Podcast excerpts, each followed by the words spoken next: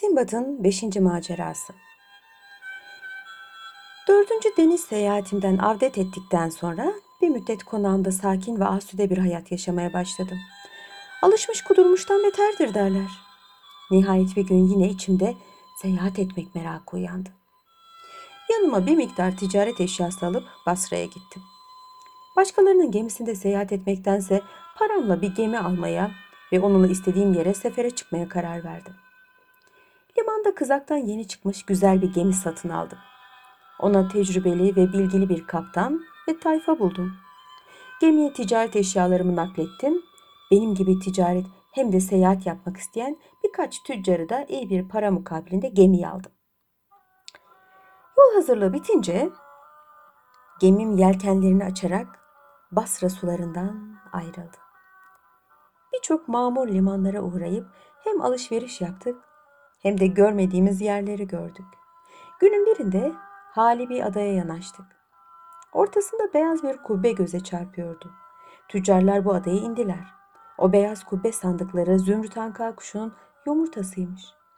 Ona doğru yürüdüler. Orada onun ne olduğunu anlayınca kocaman taşlar alarak o yumurtayı kırdılar. İçinden çıkan kocaman civcivi de kestiler ve etini yediler. O sırada ben kaptan köprüsünde durmuş onları seyrediyordum.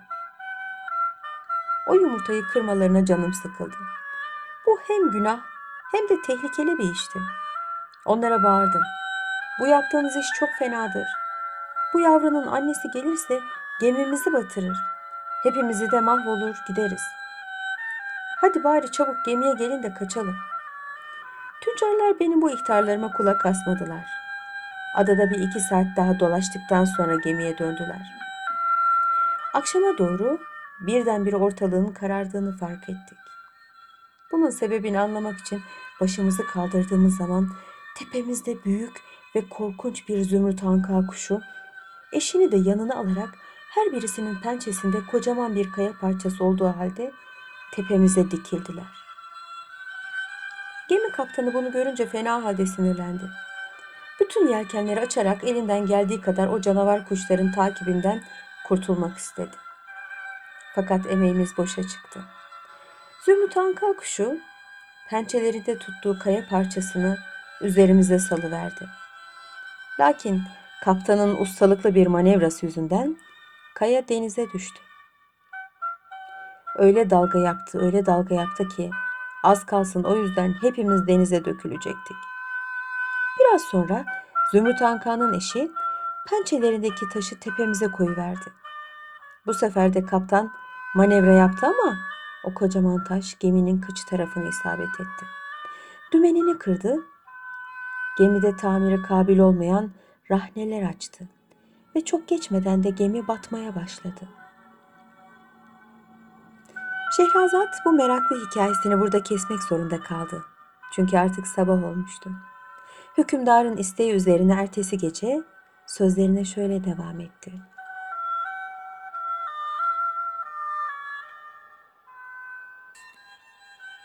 ...571. Gece Gemidekilerden hiçbirisi canını kurtarmaya muvaffak olmamıştı. Yalnız ben elime geçirdiğim büyük bir kalasa tutunarak suların içine gömülmekten kurtulmuştum. Bu hadise bir adanın yakınında vuku bulduğu için kendimi karaya atmak için çok güçlük çekmedim. Sahiline çıktığım ada adeta cennetten bir parçaydı. Çeşit çeşit ağaçları, çiçekleri, şırıl şırıl akan suları, dereleri. Bu yer o kadar güzeldi ki dolaşmaya ve ağaçlarından topladığım, şimdiye kadar tadını tatmadığım nefis meyvelerle karnımı doyurmaya başladım. Ortalık kararınca bu tenha ve meskun olmayan adada yalnız kalmaktan adeta korkmaya başladım. Çok yorgun olduğum için uzanmamla gözlerimin kapanması da bir oldu. Ancak ertesi gün sabahleyin uyanabildim. O gün adanın ortasına doğru bir gezinti yapmak üzere yürümeye başladım. 2-3 saat dolaştıktan sonra bir derenin kenarında vücudunun bir kısmını ağaç yapraklarıyla örten çok ihtiyar bir adam gördüm. Selam vererek yanına yaklaştım. Bana hiç cevap vermedi. burada niçin oturuyorsun? diye sordum. İşaretle onu omzuma almamı ve dereyi geçirmemi söyledi. Ona acıdım. Ömrünün son günlerini yaşayan bu piri faniye iyilik etmeyi kendime bir borç bildim. Hemen eğilerek onu omzuma aldım ve dereyi geçirdim. İstediği yere gelince inmesini söyledim. Oralı olmadı. Bilakis ayaklarını boynuma sımsıkı bağladı. Onun bu hareketinden kuşkulanarak ayaklarına baktım. Renkleri ve sertlikleri öküz bacaklarından farksız olduklarını gördüm. Omzumda taşıdığım ihtiyarın garip bir mahluk olduğunu işte o zaman anladım. Korkmaya başladım. Üzerimden atmak istedim. Hemen sert elleriyle boynuma sarılarak bu hareketime mani oldu. Bu püsküllü belayı başıma aldığıma bin pişman oldum. İşi tatlılıkla halletmek maksadıyla ne istediğini sordum. İşaretle kendisini meyve ağaçlarının bulunduğu yere götürmemi istedi. Yine sabah oluyordu. Hükümdar masalı ertesi akşam devam edilmesini istedi. Şehrazat da yarıda bıraktığı masalını ertesi akşam devam etti.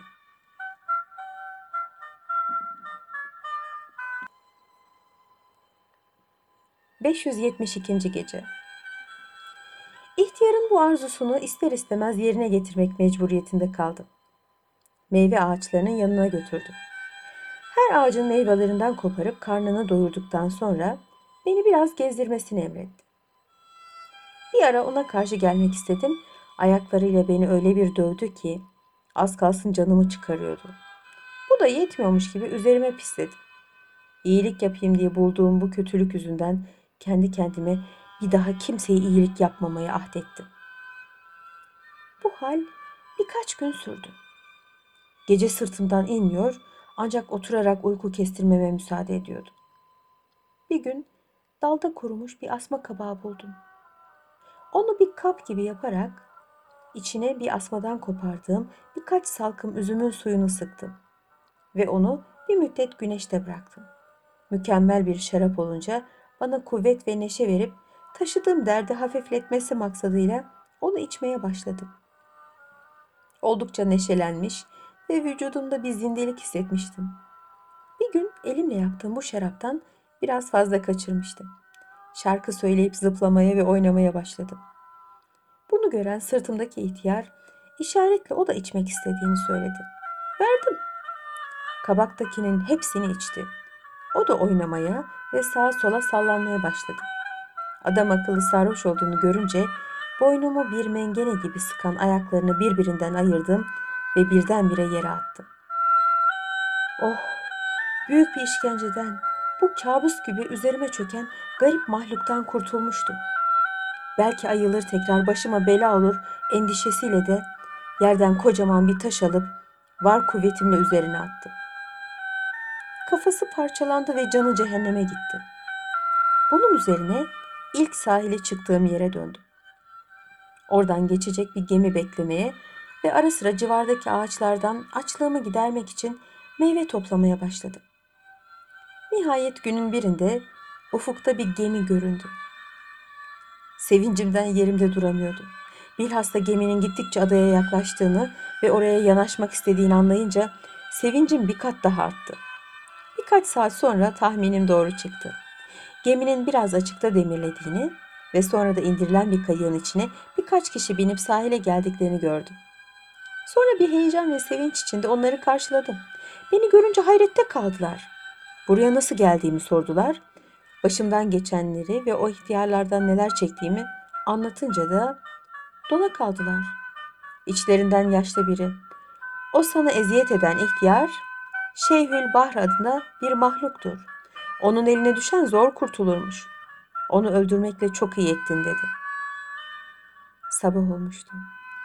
Şehrazat gülümseyerek hikayesini ara verdi.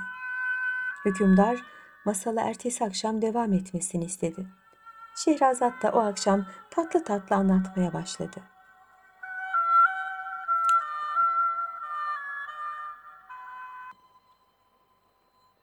...573. Gece O gemi tayfasıyla adada biraz gezdikten sonra... Onlarla beraber kayığa binip gemiye gittik. Bana elbiseler verdiler ve önce çoktan beri hasretini çektiğim sıcak yemekler koydular. İyice karnımı doyurduktan sonra da bana ayırdıkları köşeye gidip rahat bir uykuya daldım. Gemi günlerce yol aldıktan sonra bir sabah bütün evleri denizin kenarında bulunan bir şehre geldik. Burası maymunlar şehriydi. Bu şehirde oturan halk güneş batınca kayıklara, sallara biniyor ve orada yatıyorlardı. Ve böylelikle gece dağlardan inip şehre hücum eden maymunların şerrinden kendilerini korumuş oluyorlardı. Gemi o şehre yanaşınca ben de karaya indim. Tek başıma dolaşmaya başladım. Akşam üzeri rıhtıma döndüğüm zaman geminin kalkmış olduğunu görünce içime derin bir hüzün çöktü. Ne yapacağımı şaşırdım. O sırada şehir halkının deniz kenarındaki kayıklarına bindiklerini görünce büsbütün afalladım. Benim bu halimi gören şehir halkından birisi yanıma gelip sordu. Sen galiba bu şehrin yabancısısın. Evet diyerek ona başımdan geçenleri anlattım. Adamcağız bana acıdı. Hadi bizimle beraber deniz kenarına gel. Burada kalırsan maymunlara yem olursun dedi. İyi kalpli adama beraber sahile gittik. Bana kayıklarından birisini tahsis etti. Geceyi deniz üstünde geçirdik. Sabah olunca kayıkları karaya yanaştırıp şehre indik. Halk da telaşsız, heyecansız işine gücüne gitti. O gün bu şehir hakkında epeyce malumat edilmişti. Sudan'ın sahilinde olan bu şehrin gayet büyük bağ ve bahçeleri olmakla beraber oranın halkı maymunların şehrinden bunlardan güçlükle istifade etmekteydi. Yine sabah oluyordu. Hükümdar masalı ertesi akşam devam edilmesini istedi. Şehrazat da yarıda bıraktığı masalına ertesi akşam şöyle devam etti. 574. Gece Ahbap olduğum adam bir gün bana sordu. Senin elinde bir sanatın var mı? Hayatını neyle kazanırsın? Ben tüccar bir adamım. Büyük bir servet sahibiydim. Fakat paramı bağışladığım bütün mallar gemimle beraber denizin dibine gitti. Benim bir mucize kabilinden kurtulmam var. Elimde başka da bir şeyim yok dedim. Bunun üzerine adam bana içinde ufak çakıl taşları bulunan bir torba verdi. Bunu yanına al. Şehir haricine gidenlere katıl. Onlar ne yaparlarsa sen de öyle yap. Belki bu yüzden hem ekmek paranı kazanmış olursun hem de seni memleketine götürecek ufak bir sermaye toplarsın. Adamın verdiği torbayı alıp o sırada cemaat haline gidenlere katıldım. Adam beni onlara tanıttı ve bana elden geldiği kadar yardım etmelerini tavsiye etti. Yol arkadaşlarımla çok çabuk ahbap oldum. Şehir haricinde çıkıp büyük bir derenin kenarına gelince orada yüksek ve tırmanması güç ağaçlar gördüm. Bizden biraz uzakta maymunlar dolaşıyordu. Maymunlar bizi görünce dağıldılar. Bir kısmı ağaçlara tırmandılar. Bunun üzerine ben ve arkadaşlarım torbalarımızdaki çakıl taşlarını ağaçların tepesindeki maymunlara atmaya başladık. Onlar da ağaçların meyvelerini koparıp bize atmaya koyuldular. Bu meyvelere dikkat ettim. Hindistan cevizi olduğunu görünce yaptığımız işin bir hayli istifadeli olduğunu anladım. Bir taraftan maymunlara taş atmaya, bir taraftan da onların üzerimize yağdırdıkları Hindistan cevizlerini torbaya yerleştirmeye başladım. Bu savaş saatlerce sürdü. Akşam üzeri şehre döndük. Topladığım cevizleri adama verdim. Bunlardan birkaçını satıp ekmek parası yapmamı söyledi. Kalanını da bana ileride bir sermaye yapmak üzere kendisi sakladı. Bu adamın iyiliğinden ve hüsnü niyetinden çok memnun oldum. Kendisine teşekkür ettim. Adetimiz gibi bir kayığa atlayarak geceyi suların üzerinde geçirdik. Ertesi gün cevizlerin bir kısmını sattım ve torbama fazlaca çakıl taşları doldurup dere kenarına gidenlere katıldım. O gün de bir hayli Hindistan cevizi toplamıştım. Bu minval üzerine birkaç gün şehir haricinde çıkıp ceviz toplamakta devam ettim. Biriken Hindistan cevizlerini iyi bir fiyatla sattım. Elime de hatırı sayılır bir para geçmişti. Şehrazat bu meraklı hikayesini burada kesmek zorunda kalmıştı. Çünkü sabah olmuştu. Hükümdarın isteği üzerine ertesi gece sözlerine şöyle devam etti. 575. Gece Bir müddet daha şehir haricinde gitmeye devam ettim. Bu esnada yine epeyce cevizleri toplamıştım. Bir gün deniz kenarında dururken bir tüccar gemisinin yanaştığını gördüm. Karaya inen tüccarların Hindistan cevizi aldıklarını ve buna iyi bir fiyat verdiklerini görünce beni evine misafir eden iyi kalpli adama bu tüccarlarla beraber hareket edeceğimi söyledim. Sen bilirsin dedi ve biriktirdiğim cevizleri adamlarıyla gemiye nakletti, beni uğurladı. Bindiğim gemi birçok yerlere uğradı. Ben de diğer tüccarlar gibi yanımdaki cevizleri başka bir limanda iyi fiyatla sattım ve onların parasıyla başka mal aldım. Onu da diğer bir şehirde kârı ile sattım. Böylelikle kaybettiğim servetten daha fazla bir servet topladım. Bu seyahatte birçok şehirlere ve limanlara uğradık. Karabiber, öde ağacı, inci, tarçın, bir sürü mallar toplayıp iyi fiyatta sattım. Öyle ki Basra'ya geldiğim zaman şehirden ayrılırken elimdeki sermayenin şimdi iki mislinin çıktığını gördüm. Basra'dan Bağdat'a avdet ettim. Orada kazandığım servetle evler, kaşhaneler aldım ve eskisi gibi hükümdar hayatı sürmeye başladım. Simbat macerasını burada bitirdikten sonra misafirleriyle oturdu, yiyip içildikten sonra geç vakit onlara birer kese altın vererek uğurladı. Ve yarın gelirseniz size altıncı seyahatimi anlatırım. Ertesi gün başta hamal olduğu halde Simbat'ın arkadaşları yine konağında toplandılar. Simbat büyük bir merakla onu dinlemeye hazırlanan misafirlerine altıncı seferini anlatmaya başladı.